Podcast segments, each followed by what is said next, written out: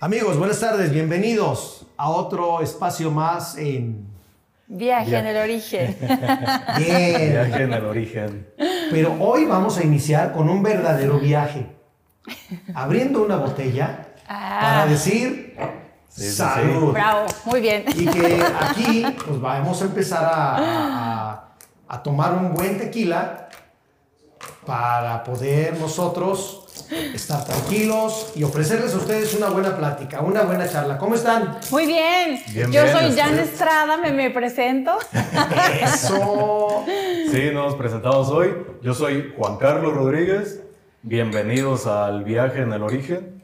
Y pues ya tomó nuestras cámaras y micrófonos y todo el profesor Jorge Cano, bravo, bienvenido.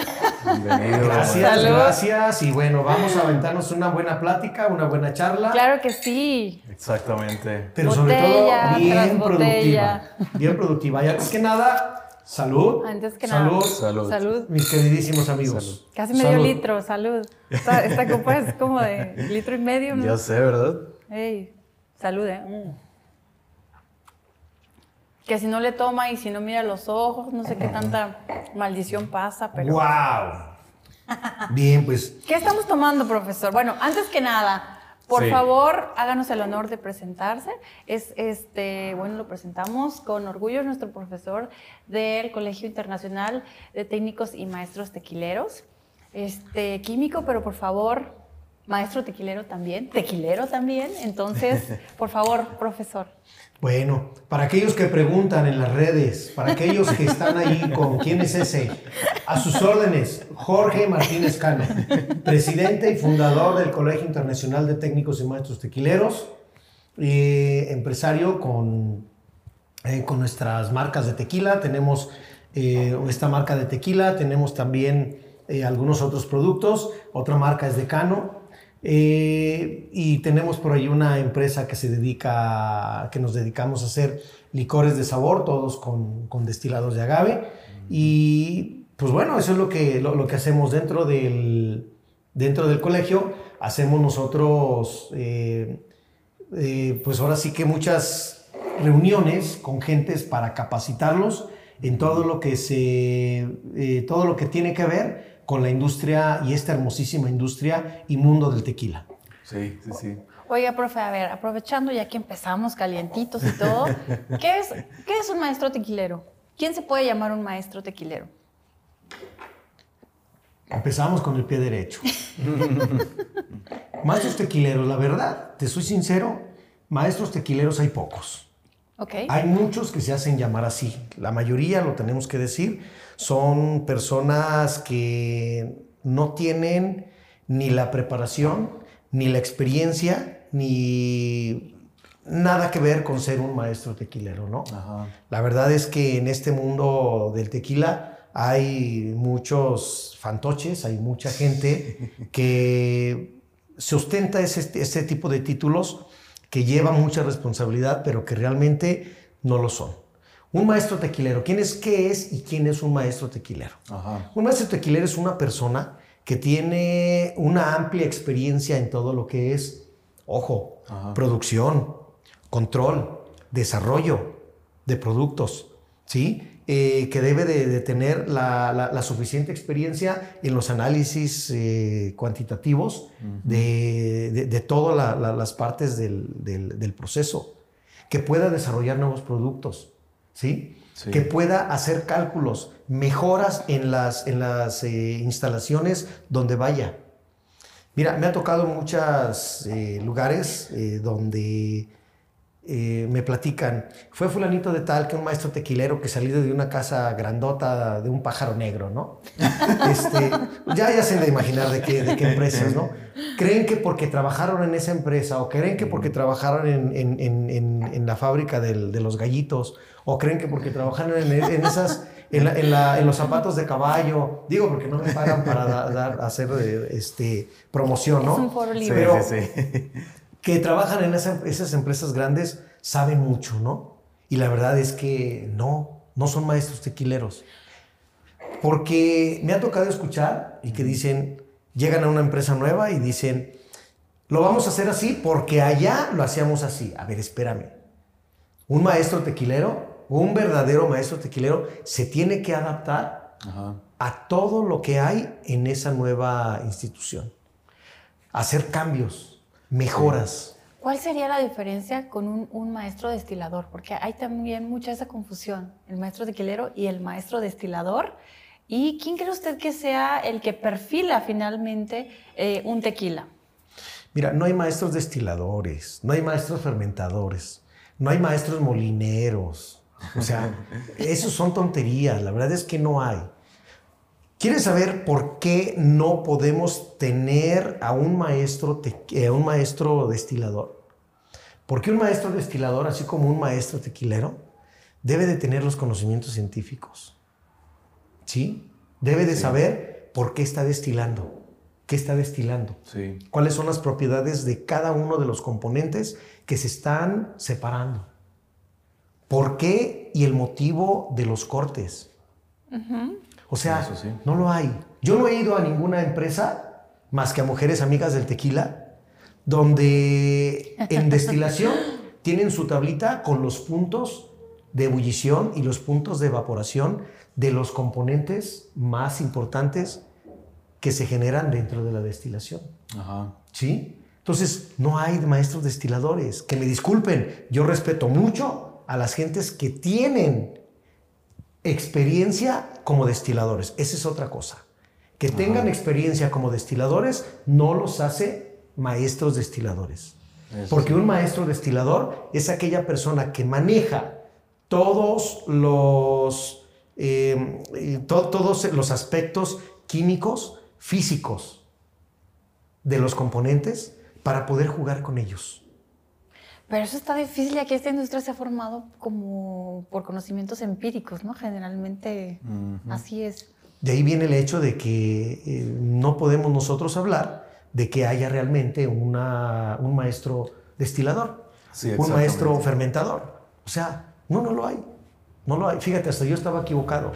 La semana pasada estuve platicando con una persona y yo ponía el ejemplo. Quienes sí saben realmente lo que es un maestro son los cerveceros, porque yo de alguna manera había escuchado que un maestro cervecero buscaba sus materias primas, las, las, las estudiaba, etcétera, etcétera. Y ya me dijo una persona conocedora que no, que ni siquiera en esa industria hay eh, gentes que se llamen o que se puedan ostentar como maestros cerveceros. Realmente no. Entonces, esto a mí me da eh, el- el, ah, eh, la oportunidad de decir y pensar, pues realmente no hay maestros en ningún, en ningún sentido. ¿Sí? Ah. Entonces no los hay, no hay. Maestros tequileros, Ajá. un maestro tequilero debe de tener experiencia en todos los ámbitos. Conocer del agave, conocer las bases por lo menos de lo que es la siembra en campo eh, del agave, pero sí debe dominar, dominar las áreas, y no estoy hablando las, las generales, las más importantes, no. Debe de dominar todo. Sí. Yo quiero, yo quiero, yo quiero ver a esos que se llaman maestros tequileros Ahí está su cámara, profe. Voltea para allá. que nos estén, que, que a, a esos que se llaman maestros tequileros, que son charlatanes, que vengan y nos digan cómo calcular para mejorar los procesos. Y que se metan al laboratorio y que vengan y por medio de los análisis y por medio de los datos que nosotros rec- recabamos, que nos digan cuáles son las eficiencias en cada uno de los pasos del proceso. Me ha tocado, me ha tocado que han dejado, híjole, me han, de- me han- me han, eh, me ha tocado que ya no dejan entrar a personas que me piden su- eh, el apoyo para ver si se están haciendo bien las cosas. Híjole, la verdad es que está bien difícil. ¿Cómo ya que- no lo dejaron Que ya entrar. no o sea, porque le El maestro tequilero, el Ajá. maestro tequilero que ahí estaba en esa empresa, les estaba haciendo su tequila. Una maquila. Una maquila, Ah. claro. Ok. Entonces me piden, me piden apoyo a mí. Oye, este, quiero que me, me- me puedes apoyar porque no estoy tan convencido por todo lo que vimos contigo. Del perfil. Y Del y perfil, de los costos, esto y lo otro. Ajá. Pregúntale primero que cuál es el porcentaje de hidrólisis que tiene. No, pues me dijo que 98. ¿Sabes qué? No sabe nada. No sabe 98. absolutamente nada. ¿Te imaginas un 98% de hidrólisis solamente con una, con una hidrólisis termoquímica? De ahí en más, nada. Entonces, ya le empecé a decir, pregúntale esto, pregúntale esto, pregúntale esto. Al final, ya no lo dejaron entrar. Híjole, No mano. Ya no lo dejaron Para pedirle entrar. asesoría nuevamente. Exacto. ¿Sí? Entonces Salud, tú dices, salud, salud. wow, ¿dónde estamos parados, no? La verdad. Sí. Y, o sea, pero a- hacer su propio tequila, ay, ya eso es un chisme. A su propio tequila ya no lo dejaron entrar. sí, sí. ¿Cómo? Bueno, luego nos dice quién es. No queremos saber Sí. nombres. Híjole, man. Si supieras. Oye, maestro, cambiando un poquito de tema. Solo poquito. Este, sí, solo poquito. Eh, ¿Usted cómo son sus inicios en este, en este mundito del tequila? ¿Cómo inicia usted aquí? Para allá, para allá. Donde quiera. ¿En Esa es la serio? Suya ver. y esta es la de todos. ¿En serio se te hace un mundito? Es un mundote. Este es un universo completo. Bueno, No hay- digo no hay. Es un mundito, siempre digo En el mundito. mundo, en la No, industria sa- salió, salió por ahí un reportaje medio chistoso que, se que dice mucha gente. En México todo hablan de, de hito, hito. El Ah, chiquito, sí. el menudito, el taquito, ¿no? Sí, es Está bien, está bien. Este, sí, todo, todo se utiliza así. El Bien, mira, origencito del. eh, nosotros eh, vamos a cumplir ya en este año, ¿qué? 30 y, treinta y tantos años, un montón, ya se me olvidó, para no hacer cuentas. Eh, con, mi esposa y, mi- con mi esposa un y yo, juntos, ¿no? La Este, fan número de uno casados. del profe.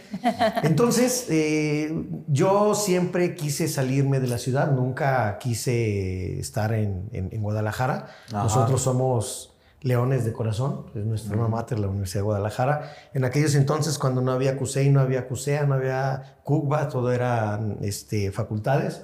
Nosotros salimos de la Facultad de Ciencias Químicas. Y bueno, eh, se dio la, la- la oportunidad que en mi primer trabajo, después de las prácticas profesionales y todo ese rollo, pues fue salir a, a trabajar a, a Tequila La Unión, que está para allá, para la Madrid, para allá, para Tototlán, que es parte de, de- de lo que es la- el corporativo de la madrileña. Entonces, a partir de ahí, yo me vine haciendo poco a poco. Aquí el asunto es que nunca me ha gustado a mí quedarme con los brazos cruzados. Eh, yo, como les decía hace rato, eh, un destilador se va haciendo con la, con la experiencia, con Sí. lo que la va regando y con lo que le van diciendo. Ajá, con lo que lo ¿sí? A mí me, me- me gustó siempre desde un principio eh, investigar. Yo siempre he sido muy inquieto e investigar. A ver, ¿qué es el agave? Pues córrele. A Sí. ver, ¿de qué está hecho? Pues a ver, no había, si hoy en día no hay tanta información, imagínense nada más en aquellos Sí. entonces, menos todavía, ¿no? Pero de alguna manera, bueno, pues como yo estaba también con la disponibilidad en el laboratorio, pues agarraba pedacitos y los empezaba a estudiar, los veía al microscopio, empezaba a sacarles pH y ver todo ese, un montón de cosas. Sí. Y después me fui, me fui al campo a, a empezar también a estudiar las este, llamas de cerca, ver las espinitas, las distancias. O sea, hacer, tratar de hacer un estudio lo más concienzudo posible en, en ese sentido, ¿no?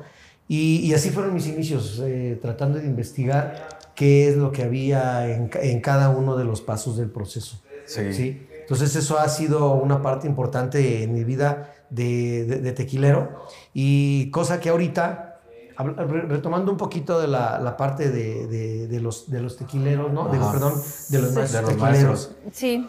Pues yo vi que había un montón de fantoches allí y dije, bueno, pues entonces yo dónde quedo. Si este cuate este, se ostenta como un maestro tequilero, no sabe nada, eh, nomás la está regando y está robando a la gente, y está defraudando a la gente, pues entonces yo dónde quedo. Sí. Entonces yo dije, ¿sabes qué? No. Ellos están aquí, la neta, y la verdad es que yo estoy por acá. Porque Ajá. ya he hecho mucha chamba. Sin ponerse el título de maestro tequilero todavía. Sí, no, no, no, yo no, o sea, a mí no me interesa. ¿En qué empresas ha trabajado? ¿Empresas ¿En tequileras? qué empresas he trabajado? Híjole, ¿desde cuál quieres que empiece? ¿Desde la más chiquita hasta la más grandota? Todas. Pues un montonal. Bueno, las que Ahora, te voy a decir una cosa, ¿eh? representativas. Te voy a decir una cosa. No es importante. Te voy a decir por qué no es importante. Porque la verdad, yo, como experto, maestro tequilero, sí, experto, maestro tequilero, eh, no me formo tanto en las empresas porque no hay tanta facilidad y forma de poderte formar allí, de hacer investigaciones. No lo hay. Pero mira, he trabajado eh, en Tequila La Unión, de acá de, de, la madrileña. Que fue la que dice que inició, ¿verdad? Así es. Trabajé, ni creas que me da orgullo. Sí, sí siento orgullo y le doy gracias porque allí también tuve muchas cosas por crecer, pero no fue mi formación real, ¿sí? Tequila Cuervo, eh, trabajé en Tequila Las Américas, en Tequila, en tequila La Tequileña, eh, trabajé, por ejemplo, híjole, ¿cuáles cuál, otras? Son, son un montón. Eh, una fábrica de tequila que está para acá, para yendo hacia, hacia Talpa. no me acuerdo cómo se llama ahorita la, la fábrica. Era muy pequeñita, muy pequeñita, pero sí tenía tenía todo para trabajar. Ah. Este, híjole, de tantas, allá en, en, eh, en, Los Altos, por ejemplo, en Hacienda Capellanía, ah. allí un, un, un, rato y también dando las asesorías. Eh, híjole, pues es que son muchísimas, muchas, muchas. La verdad es que son muchas las fábricas en las que he trabajado, en las que he colaborado para, para arrancar eh, fábricas, eh, mezcaleras, por ejemplo, acá en nombre de Dios mm. Durango. Mezcaleras. Eh, mezcaleras. Con, los reisilleros también he tenido la oportunidad, la gracia de, participar con ellos, con sotoleros, con... Pues, todo lo que se ha estilado. todo lo que se... Todos los mezcales. Todos los mezcales. Aprovechando que está aquí su conocimiento, estoy hablando del mezcal. Salud, por cierto. Salud. Salud. Saludos a nuestros amigos que están hablando muy fuerte por aquí abajo. si no es un perro, algo. Pero bueno, gajes del oficio. Mezcal tequila, ¿ok? Quisiera que nos iluminara con eh, las saponinas. ¿Qué son las saponinas y por qué la gente, los mezcaleros, eh, indican como eh, la calidad de un mezcal con las burbujas que se forman y dice que son saponinas? Mira, este, primero, déjate corrijo, Janet. Yo no ilumino a nadie, yo simplemente transmito, yo simplemente transmito lo que, lo que, mis experiencias, mis investigaciones, lo que he hecho dentro de mi trayectoria. Y sabes tú que me encanta, ustedes saben que me encanta este, aportar, eh, me, me, me, encanta mucho la capacitación. Eh, la capacitación compartir las experiencias. Yo, es, es, la parte donde yo digo que voy a de, que ya estoy trabajando yo como maestro tequilero, porque un experto maestro tequilero debe de, tener eso, ¿no? Si tú no compartes, si tú no compartes tus conocimientos, tus experiencias, entonces pones en duda que realmente sepas. Porque estamos aquí para dejar huella, estamos aquí para poder muy de acuerdo con ustedes, tener eh, un sustento con el cual decir, ¿sabes qué? Este cuate de veras que me, me compartió, me impartió, me ayudó eh, y me hizo eh, crecer también como, como persona. ¿Sí? Es, de la manera que se trasciende todo. Totalmente. La cultura, las tradiciones, las recetas. Qué buena palabra, qué buena palabra utilizaste tú. Trascender. Eso es la trascendencia, ¿no? Yo creo. Y yo creo que estamos dejando huella porque realmente, pues sí, o sea, como tú sabes, tenemos mi libro, ahorita lo, a veces lo tenemos por aquí. Mi libro, hemos colaborado con muchas revistas, hemos salido en televisión, este, por aquí vinieron a, hacerme una entrevista en, Para la revista Fortuna. Muy, muy interesante. Fue la, la, última revista Fortuna, eh, junto con Revelero, el ingeniero Revelero, que un saludo, mis respetos. Mis respetos para el ingeniero Ravelero. También sale mi esposa como parte de Mujeres eh, del Tequila. Uh. Y bueno, la verdad es que sí, la verdad, la verdad es que sí hemos, hemos estado tratando de, dejar un poquito de trascendencia de huella.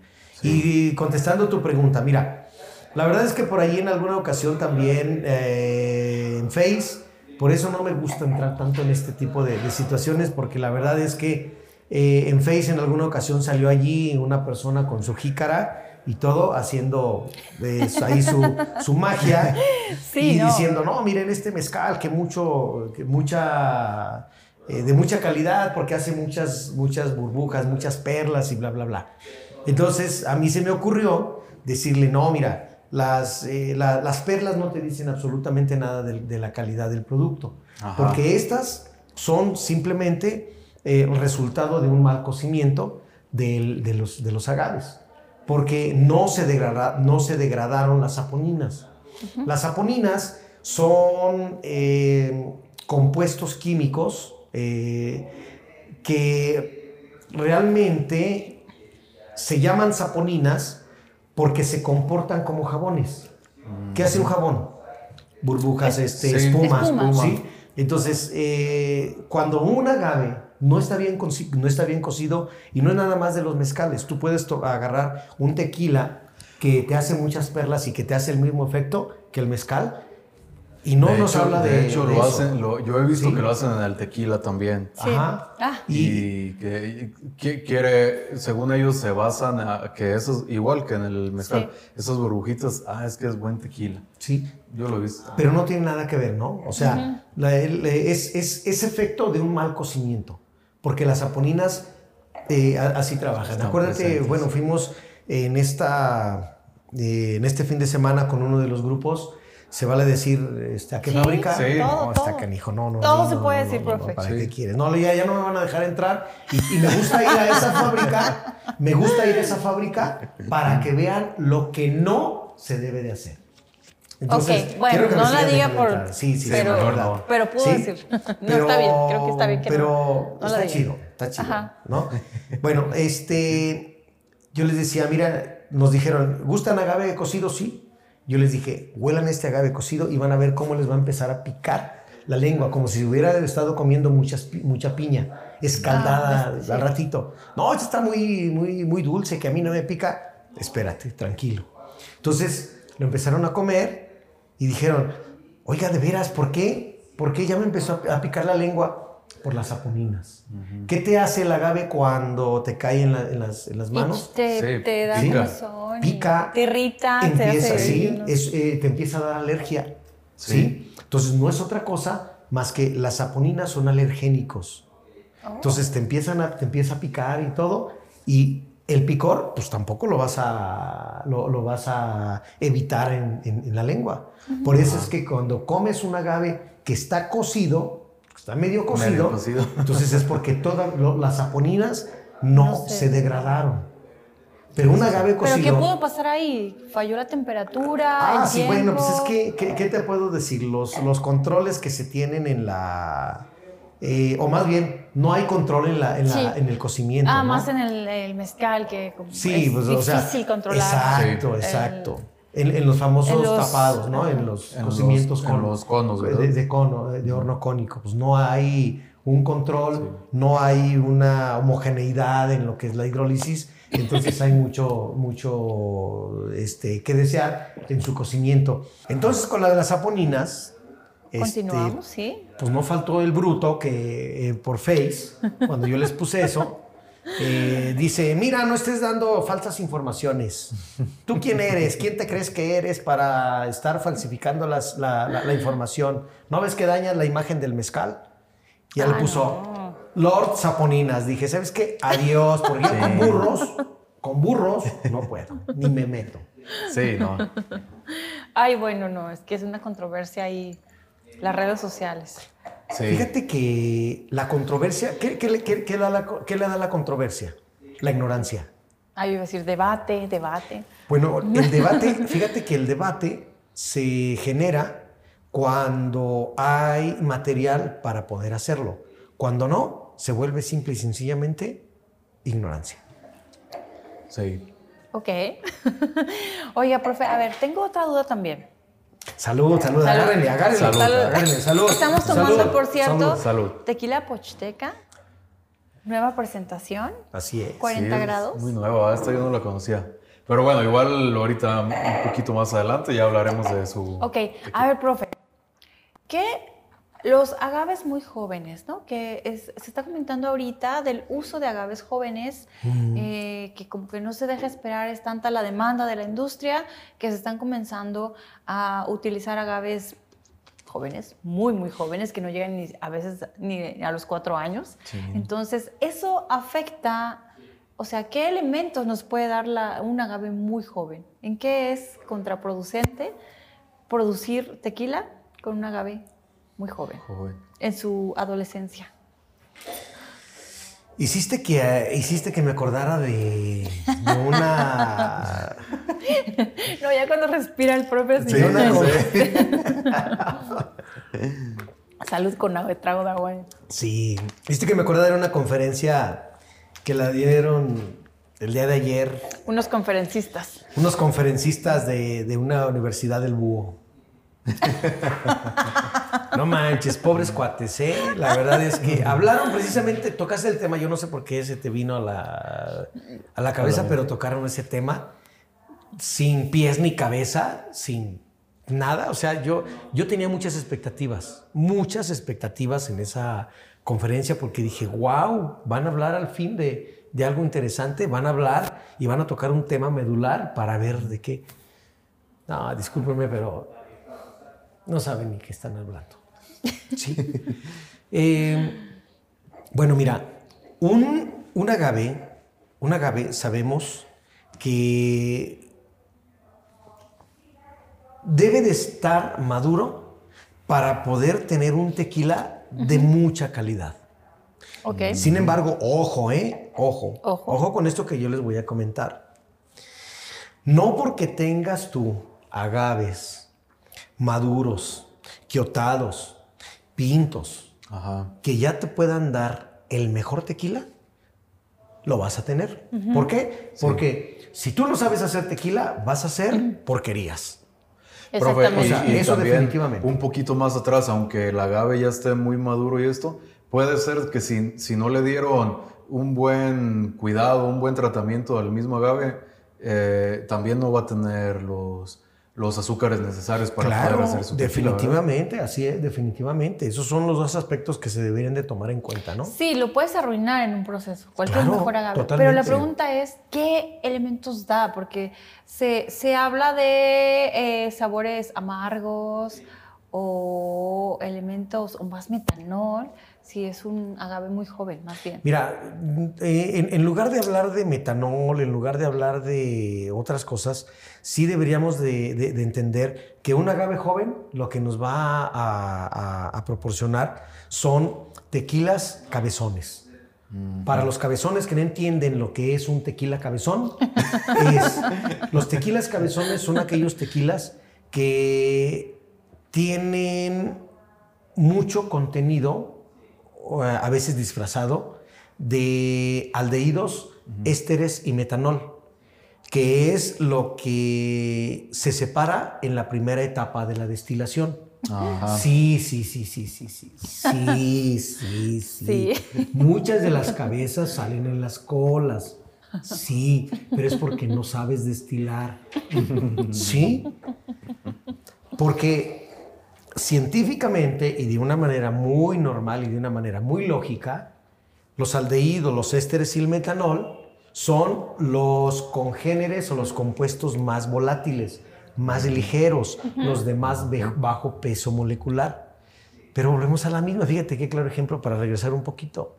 Pero si el maestro destilador no sabe cómo manejar eso, siempre va a tener esa, eh, esa parte Ajá. en que muchas de las cabezas van a salir hasta cuando salen las colas. Oh. Y no es normal. Es normal para aquellos que siempre hacen las cosas como bien lo dijeron ustedes, de una forma empírica y por la experiencia. Sí. Pero no saben de qué es de lo que se trata. Mucha gente dice, destila despacito. Fíjate, ¿eh? destila despacito. Una destilación eh, lenta, una destilación lenta nos va a dejar mejores productos. Tienen la razón. Pero pregúntales por qué. Y ahí vas a tener la respuesta si son maestros destiladores. O sea, el chiste no es saber que una destilación lenta te va a dejar un mejor producto. ¿Por qué? Sí. Pero cuando sabes el por qué, entonces puedes empezar a jugar. Y lo divertido de esta vida es jugar. Sí, estar experimentando, ¿no? Sí. Un tequila que se hizo con agaves jóvenes, con agaves que no están maduros, Ajá. son, te va a dar productos muy frescos, astringentes, ¿sí? O sea, con tanta frescura que te pueden alcanzar a, a llegar a, a- a hacer lo que es una astringencia, ¿sí? Demasiada frescura, que te alcancen a lastimar, Sí. que, te dejen, que te dejen los labios así como... Diríamos en tequila Así. agarroso. No, el agarroso es otra cosa.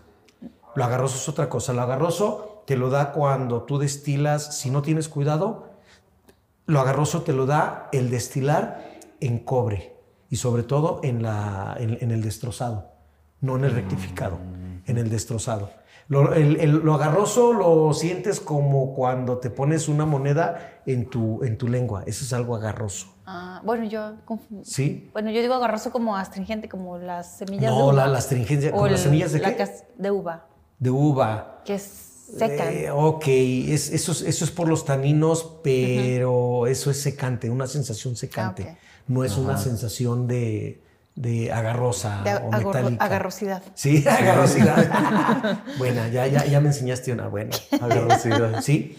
Eh, eh, esos agaves, eh, esos, esos productos que se, elaboraron con productos, digo, perdón, con agaves muy tiernos, que no llegaron a su madurez, hay que tenerles mucho cuidado, ¿no? pero es muy sencillo el que tú puedas quitarles lo cabezón. Sin embargo, lo cabezón, le puedes quitar lo cabezón.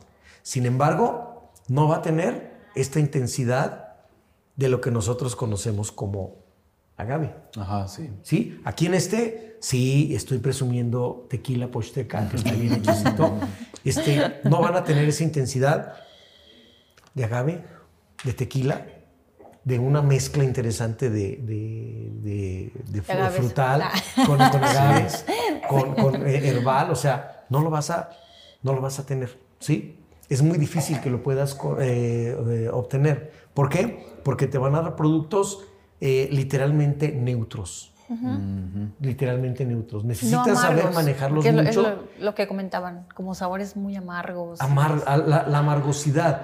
Fíjate que en su momento, en su momento, lo amargoso en un tequila, en un producto o en una, en un agave que muy inmaduro, se da en fermentación.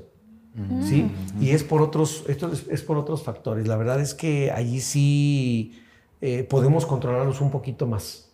Más la, intensidad de la frescura es muy complicado. Sí, sí, nos da metanol, sí, nos sí puede incrementar un poco el, metanol. Eh, y acordarémonos, pues el metanol, si es parte de las cabezas, entonces va a ser muy fresco. Una de las características del metanol, ustedes lo vieron en el, diplomado, cuando les di eh, metanol, sí, sí, les di a probar metanol. este, y no nos fue muy fresco, exacto, fue muy fresco, demasiado fresco, se lo pusieron en sus manos y fue de una frescura este, exagerada, de tal manera que no se... No, es recomendable, pues, ¿no? Tener eso. El maestro destilador lo debe de saber cómo quitarlo. ¿Sí? De alguna manera. Es algo muy interesante.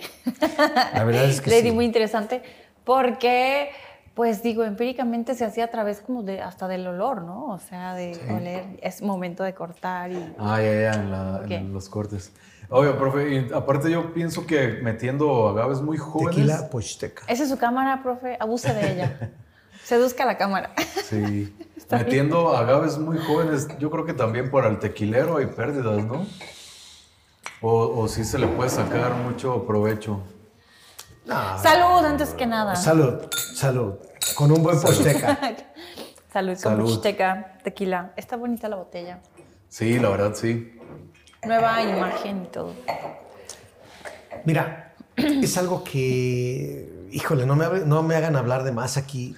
Hable de más. Si tú tienes, si, si te llegan 20 toneladas de agave que no tiene la madurez adecuada, sabemos que no te va a dar los azúcares que se necesitan, ¿no? Sí. Aparte, mira, algo, bien interesante. Me voy a regresar un poquito antes de continuar con esto, porque yo siempre les digo, ¿no? Eh, un agave tenemos que compararlo con una mujer. Una mujer, una mujer. No, si pones, a decir así Si pones a, una, a una mujer de 14 años, 16 años, 17 años, 17, 17 años, este, a tener un hijo, mm. su riesgo es mucho mayor, se incrementa. Puede ser que el producto no sea, no tenga eh, o no nazca con esas cualidades que nosotros queremos, sano. Sí. O sea, hay muchos más riesgos en todos sentidos. ¿Sí me explicó? ¿Y esto Sí. por qué se da? Porque una mujer que tiene 24, 26, 30 años ya está completamente bien formada, ya, tiene, ya está bien desarrollada, ya está bien estructurada y sobre todo, ¿sabes qué es lo más importante? Que todas sus hormonas ya están donde deben de estar. Una, una adolescente, una niña, una preadolescente no, no, no tiene sus hormonas Sí. bien, eh, eh, bien lugar. hechas o en su lugar o en su momento o bien producidas, vamos, de alguna manera. Me lo hubiera dicho antes, profe, ya llevo muchos años. Regrésate. Muy tarde. Regrésate. fíjate que todas esas, fíjate que todas esas eh, características o esos errores, esas cosas no salen en el momento, Ajá. salen en un futuro. Salen cuando el producto ya está creciendo, ya se está desarrollando, lamentablemente. Pensamos que no, pero sí es. Ajá. Imagínate en un agave. Un agave también tiene sus tiempos de crecimiento, Sí. de desarrollo, de desarrollo él en masa, de desarrollo de sus productos, ¿sí? Y de su, y, y de su madurez. Sí. Por eso que nosotros, por eso es que nosotros vemos los agaves en diferentes etapas, de diferentes formas, con diferentes características fisiológicas. ¿Sí? Ajá. Entonces nosotros debemos de pensarlo desde el punto de vista químico. Nosotros debemos de pensarlo desde el punto de vista bioquímico, biológico. Esos agaves que están inmaduros todavía tienen enzimas, todavía tienen algunas sustancias químicas que no son aptas para que nosotros las produzcamos, las trabajemos. ¿Sí me explicó? Sí. No es tanto el asunto de los azúcares. ¿Quién te va a dar, quién te va a dar de alguna manera eh, la producción de azúcares? Los si, tú te le das- si tú le das al agave los elementos necesarios para que esa planta produzca azúcares, se van a dar. Ajá. Pero si no le das esos, esos elementos, la planta simplemente va a desarrollar y desarrollar y desarrollar y va a crecer, Ajá. pero sin producir. Es lo mismo que en la mujer. Y las enzimas, los, las hormonas, los productos, ahí van a estar. Entonces nosotros estamos trabajando con otras sustancias químicas que no son las adecuadas para que nos produzcan lo que nosotros queremos. Que al final me imagino que se reflejan en el tequila. Totalmente. ¿Sí? Totalmente. Claro. Por eso decimos, un agave que no esté bien maduro Ajá. nos va a producir más congéneres que nosotros no queremos. En este caso, sí, salen productos más frescos, sin tanta intensidad de agave o, o agave, ojo, sin tanta intensidad con lo- de lo que nosotros conocemos como agave. Sí. Sí, exacto.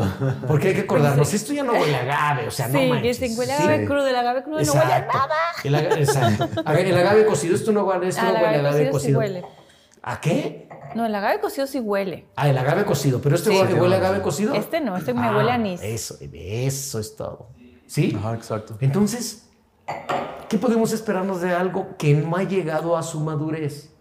Sí. ¿Qué nos podemos esperar de algo que todavía tiene muchas sustancias que se tienen que degradar o cambiar a otras para que nos dé a nosotros lo que nosotros queremos? Sí. ¿Cuál sería la edad perfecta para gimar un agave? Mira, de. Yo creo que de- tu pregunta es muy compleja. ¿Por qué? Sí, Hay que acordarnos lo que nos dijo Bueno, a eh, el, ingeniero Rabelero porque tiene toda la razón. Sí. Comparto 100% lo que él comenta. Saludos al Eh, ingeniero Tu pregunta es muy, muy compleja porque deberíamos de cambiar la idea de que son siete años. Hay que acordarnos que hay agaves eh, que tienen seis años y ya están maduros. Sí, Hay que exactamente. entender que hay productos o hay agaves que tienen siete años y apenas empiezan a madurar. ¿De qué es de lo que se trata el asunto? Yo te regresaría la, pre- la- la- la- la pregunta. ¿Ese agave qué fue? ¿Se sembró con limón? ¿Lima? Ah, naranja, Dependiendo toronja del tamaño, o el piña. tamaño de... Porque sabemos que en cada uno de ellos ya le llevamos ganado cierto tiempo. Sí. ¿Sí? Sí, sí, Deberíamos de alguna manera, de alguna manera, tomar como una media una, un tamaño naranja de planta.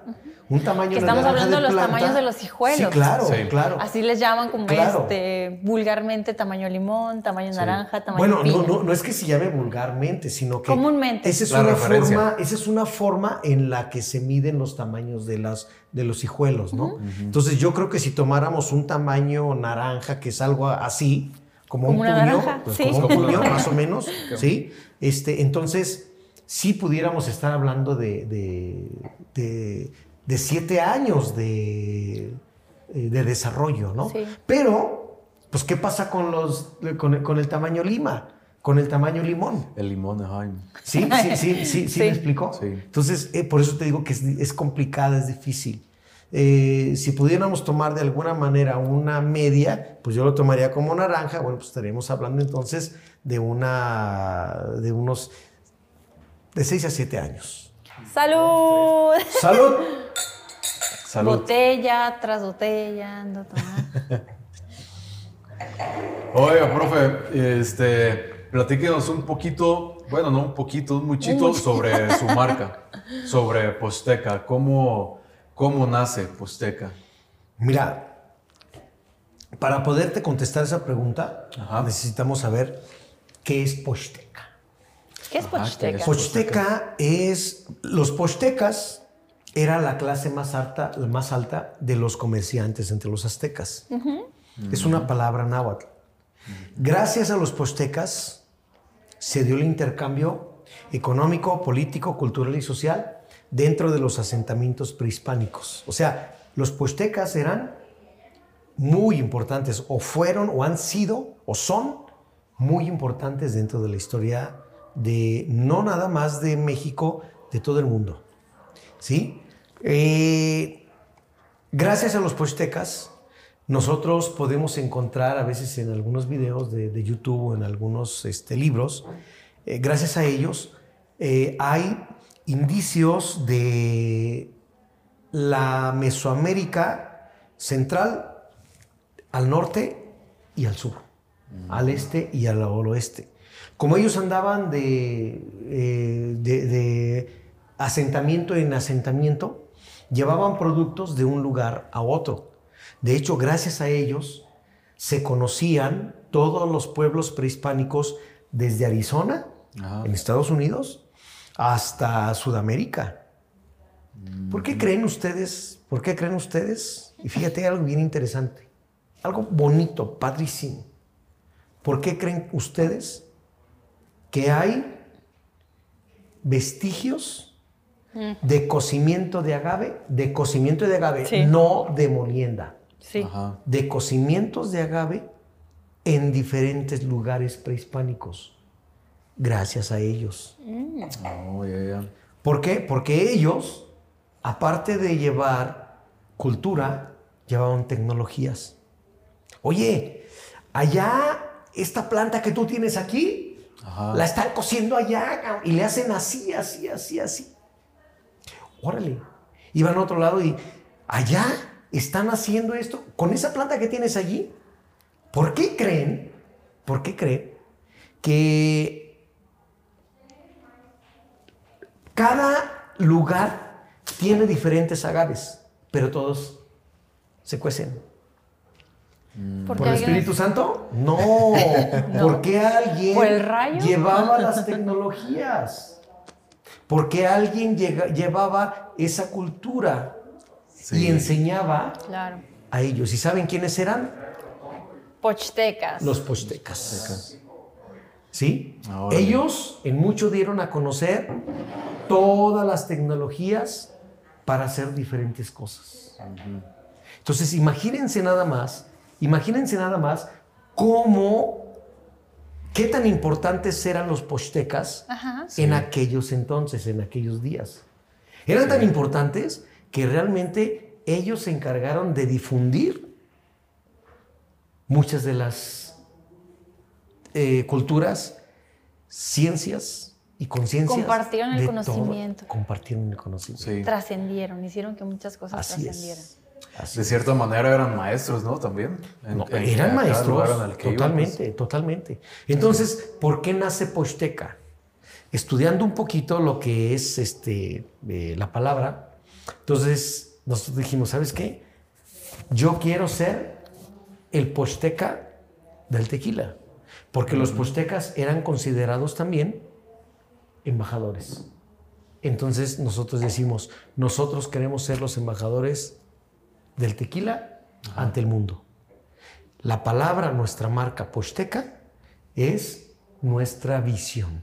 Sí. Y que de hecho Muchas creo que lo están haciendo, ¿no? Sí, lo están haciendo muy bien por lo mismo del colegio, el Sistematec y todo eso. Están llevando tal cual los conocimientos de uno a otro, ¿no? Vamos poco a poco trabajando, vamos poco a poco avanzando, vamos poco a poco logrando esa, esa visión y creo que vamos bien, vamos bien. Comenzó siendo los licores y después están haciendo tequila. ¿Está correcto eso? Sí, claro, o sea, eh, la marca es genérica para nosotros. Eh, los productos iniciamos eh, con, con licores y ahorita, pues bueno, ya tenemos, por cierto. ya tenemos tequila. El de mazapán. El de mazapán. Ah, ya tenemos cremas, Crema tenemos licores, tenemos los tequilas con la marca Posteca, porque bueno, pues, ustedes, yo creo que tú ya los probaste, tú también, Sí, son de muy altísima poco. calidad. ¿Y Sí. es, va a ser tequila o tequila 100%? Para mí el tequila, es- el tequila no existe. Para mí el tequila, yo en el diplomado, como se los dije, lo tengo que tocar porque está en la, en la norma. Ajá. Y la norma, la norma está mal. ¡Salud! Sí. La norma está mal. Sí, sí hemos tocado ya el tema en, en otros videos sobre el tema de la norma. Y sí, sí, sí hay opiniones sobre que la norma está mal. Tal vez hay que Será- actualizarla, ¿no? Mira, la actualización de la norma implica tener que respetar ciertas cosas. Yo creo que tendríamos que cambiarla para poder quitar algunas cosas. O a lo mejor tienes razón. Puede ser que la tengamos que actualizar. Que funcionó en, su momento. hacerla más funcional, o sea, qué buena palabra utilizaste, hacerla funcional a nuestros días. ¿Sí? Sí. Porque esa normita con la que estamos trabajando, híjole, Decía que estaba muy amplia, ¿no? Estaba Mm, muy amplia. ese es que tenía mucho. Que tiene huecos ahorita, ¿no? está muy amplia y se presta a tener candados abiertos eh, para hacer cosas raras que creo que no es lo mejor, no están bien. ¿Por qué dice que el tequila no existe? No debería de existir, más bien existe. Lamentablemente existe. Sí. No debería de existir. categoría. ¿Sí? Es la única bebida en el mundo que tiene dos categorías. ¿Tú o tú, o tú has sabido de un whisky 100% y un whisky? ¿O No. tú sabes de un ron 100% y un ron? No. ¿O tú sabes de un, no sé, que un vodka 100% y un vodka? No. O sea, es una estupidez.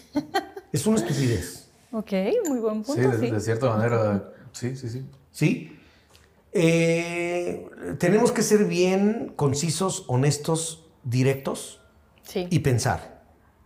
Si solamente existe el tequila 100% de agave, serían productos muy, pero de muy alta calidad cuando, los, cuando se hacen bien.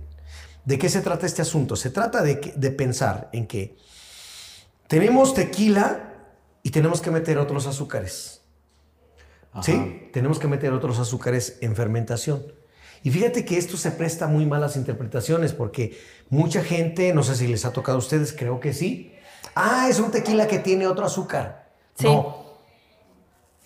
Es simplemente hacerle entender a la gente que el tequila es un producto que se elaboró con la fermentación Sí. con la fermentación de dos tipos de azúcares, de azúcares de agave y azúcares de otra naturaleza, que pueden ser, wow, siempre y cuando estos sean fermentables.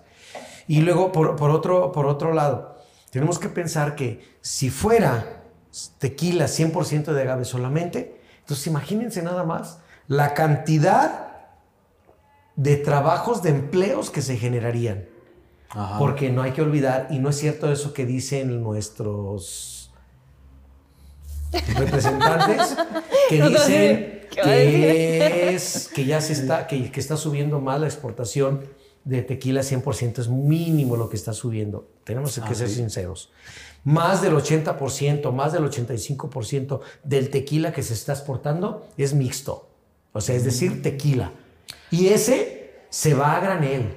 ¿Y qué implica? Que se esté envasando en otros lados del mundo sin, mano- sin manos mexicanas. ¿Qué pasaría si todo ese producto se quedara a envasar aquí en México? Porque la ley permite solo Porque a granel pero la ley no, la norma. La norma, de cierta pues, manera, que es- peligroso, ¿no? Porque Por supuesto. imagínate lo que al final la gente que está conociendo el producto dice, "Es- esto del, tequila no está nada bueno, pues. En, en la revista Proceso, eh, es, es algo que yo les comento y se los comento a ustedes, es precisamente esa parte de tener tequila y tequila 100%, donde el mundo nos conoce. El mundo conoce al tequila Sí, súper sí. por un tequila muy malo que se llama tequila, que la gente no sabe que es tequila mixto y menos sabe que se elabora con dos tipos de- de- de azúcares. Sí. ¿Sí? Por eso es que mucha gente dice, a ver, yo no, yo no tomo tequila, yo no voy a tomar tequila, pero ¿por qué no? Dame chance. No, es que duele la cabeza, hace mucho daño. Fíjate, te voy a decir una cosa real. Si el tequila mixto que se exporta fuera puro, tal y como sale de aquí, no tendría tanto problema. Ajá. ¿sí? Porque está fermentado de doble. Pero en otros países, ¿qué se hace con ese producto? ¡Magia! ¡Magia! Lo hacen rendir. ¡Magia! De uno hacen tres, de uno hacen cuatro. Yo he ido, yo fui a China, probé un tequila que se llama... Hasta ahí. ¡Qué porquería de producto! ¿Y sabes qué implica todo esto? Desgraciadamente, que nosotros como tequileros, que hacemos las, tratamos de hacer las cosas bien, tenemos dos enemigos. Los tequileros Ajá. grandes, las cor- grandes corporaciones, sí, estoy hablando del pájaro negro, Oh estoy hablando del- de, la- del- del- de los caba- de los zapatos de caballo, sí, estoy hablando de esos productos que con los, los conocen, ellos son la imagen del tequila, porque Sí. por ellos nos conocen, pero nos están conociendo mal. Y cuando llegan aquí a México, perdón que tantito, y cuando llegan aquí a México, no quieren tomar tequila. Y cuando nos dan la oportunidad de tomar tequila, se quedan así. No manches, si esto se vendiera en mi país, todo mundo tomaríamos tequila. Ese es el amén de todo mundo. Creo que sí. Es verdad lo que dice. Este, bueno, el punto aquí es que no están, el que no, el tequila, que no es tequila 100%, no está obligado a decir. Entonces, esa es una, un- una confusión que tal vez tendría que Claro que cambiarse. no, porque ¿no? son los, los candados Exactamente. abiertos de Tendría que haber esa honestidad, ¿no? Para Así que cada es, quien es. eligiera Así eh, es. lo que quiere tomar. Y luego te dicen, el tequila 100%, tómatelo derecho. Y el otro tequila, tómatelo. O sea, tan que- malo está, por el amor de Dios. Y yo lo veo, bueno, ahorita creo que en este momento sí hay que actualizar, pero, pero creo que sí hay que agradecer a todas esas empresas como la del pájaro negro, que gracias a eso que en ese tiempo abrió un camino al conocimiento del tequila, ¿no? O Perdóname, sea, yo no Ahorita agradezco. ya es diferente. Yo no agradezco. Ahorita ya, o sea, el tequila se conoce por ese tequila. Yo no agradezco antes ni después. No, estoy en total, total desacuerdo. Porque, insisto, tenemos dos enemigos. Imagínate nada más, si nos conocen a México, a los tequileros, por esos productos, Sí. es esto, esto difícilmente va a tener competencia. No, claro, pero de Y alguna no, manera no, abrió una va- ventana y abrió una ya- ventana, abrió una ventana que, abrió una ventana que conocieran un mal tequila. Sí, por- porque al final les está dando mucha chamba Era a otro ustedes. tiempo. Por supuesto. Muy, mucha Por chamba, supuesto. pues, por No, sí, no. Por. Ahorita ya todo, ya no, es que ya no puedes este, esconder nada aunque quieras. Yo agradezco donde o trabajé. sea, es verdad lo que pasa. Es Yo verdad lo que agradezco pasa. donde trabajé, ¿sí? Sin embargo, no estoy de acuerdo. No estoy de acuerdo. ¿Por qué? Porque Yo tengo, nosotros tenemos que estar peleando contra eso, contra lo que se está generando. La imagen del tequila no es la mejor. Tenemos que aceptarlo, no es la mejor. Está cambiando. ¿Cómo? Tú dime cómo. Es está verdad lo cambiando. que dice. La gente que viene, que yo recibo muchísimos eh, gente extranjera, y es lo que dice, wow, lo mismo que me está diciendo, este, no sabía que sabía esto, y ahorita estoy fascinada y estoy emocionado porque es totalmente diferente a lo que yo probé antes o esos eh, recuerdos de dolores de cabeza X, este, pero siento que, pues ya, o sea, tiene que cambiar a partir de este momento. Eh, Tendría que haber cambiado desde hace muchos momentos y yo te agradezco que estés colaborando, Sí. aunque sea con ese 10 a la menos 6, pero estamos poniendo un granito de arena en un océano Sí. incambiable, Sí, desgraciadamente. Sí. sí. ¿Sí? Porque tenemos que ser sinceros. Imagínate nada más la cantidad de empleos que se Sí. generarían. Imagínate nada más los beneficios tan grandes que tendría una industria, toda una industria, dando productos de alta calidad Sí. para que conozca. Sería mucho más fácil la diseminación, la propagación del tequila en todo el mundo. Porque aparte, las personas que tú puedes recibir y, y que, que se quedan fascinados con el producto, son personas que al final de cuentas les interesa venir a conocer Claro, el producto. claro. Pero imagínate, son muy pocas.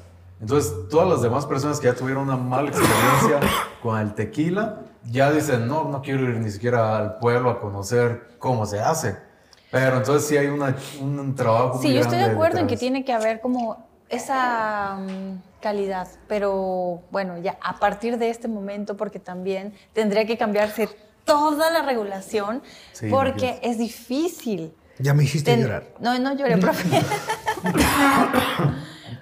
es difícil para los pequeños empresarios competir contra todo eso. ¿Está bien, profe? Y es muy difícil. Sí, nada más que Salud, salud. Me con hicieron agüita. llorar con ese comentario. No, no llores, profe. Está bien. No, no se Ese Tequila 100% está bien.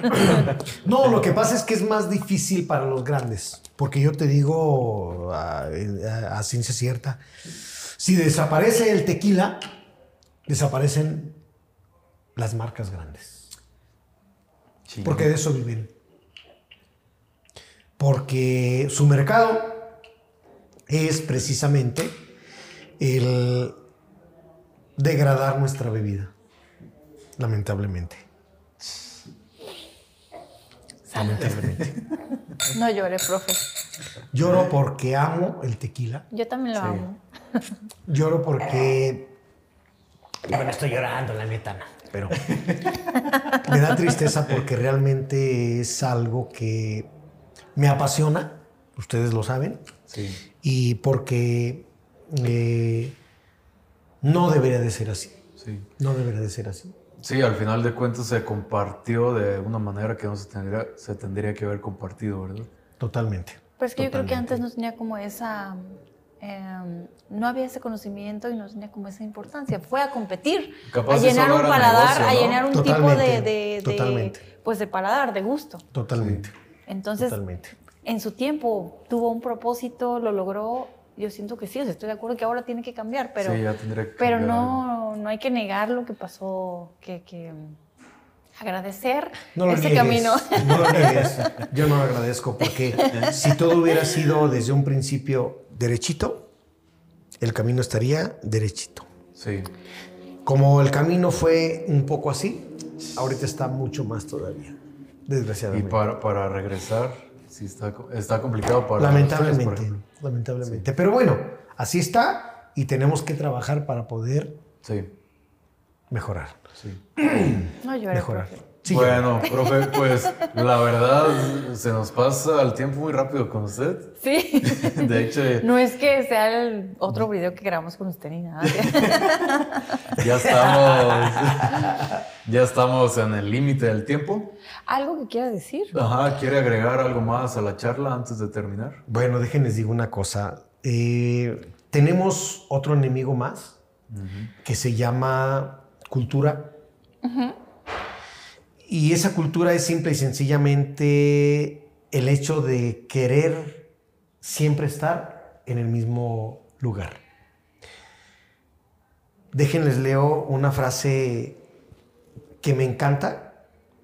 Si me lo permiten, voy a leer una, frase Utilice su cámara, seduzca que su me, cámara. que me encanta porque allí viene lo que yo siempre he dicho, ¿no?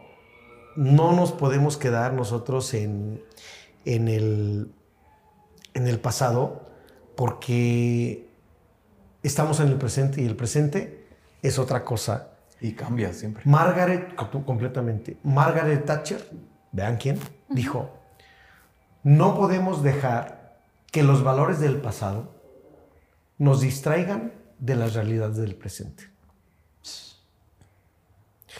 Las necesidades que hoy tenemos Claro. son totalmente distintas a lo que nosotros o a, o a lo que los pasados o antepasados tenían. Y le- ah. Aquí el hecho es lo siguiente. Para cerrar, si me lo permiten, es la industria del tequila está sentada en corazón, no en cabeza. Está sentada en que mi papá me enseñó así y lo voy a seguir haciendo. Me, al papá de mi papá lo enseñaron así y por lo tanto yo tengo que seguirlo. Al papá de mi papá de mi papá se lo trajeron así y así nos podemos llegar y llegamos hasta Moctezuma Hasta los postecas. y traernos, exacto, y traernos todo a nuestra, a nuestra actualidad. Pero nuestra realidad no es la realidad de antes. Hoy contamos con tecnologías, hoy contamos con nuevas oportunidades y sobre todo una globalización que nos debe de llevar a pensar, a buscar nuevos retos. Y esos nuevos retos es, son actualizarnos. Y la actualización implica lo que menos le gusta a la gente, por no dejar esto precisamente que se llama capacitación. Cierro con esto, si me lo permiten. Sí. Hacer Adelante. tequila es ciencia. No es recuerdos, no es corazón. Pero si juntamos la ciencia con el corazón, entonces hacemos algo indestructible. Nosotros podemos hacer algo que, trascienda. El hacer tequila implica mejorar día a día para aprovechar, utilizar todos los recursos que la naturaleza nos dio.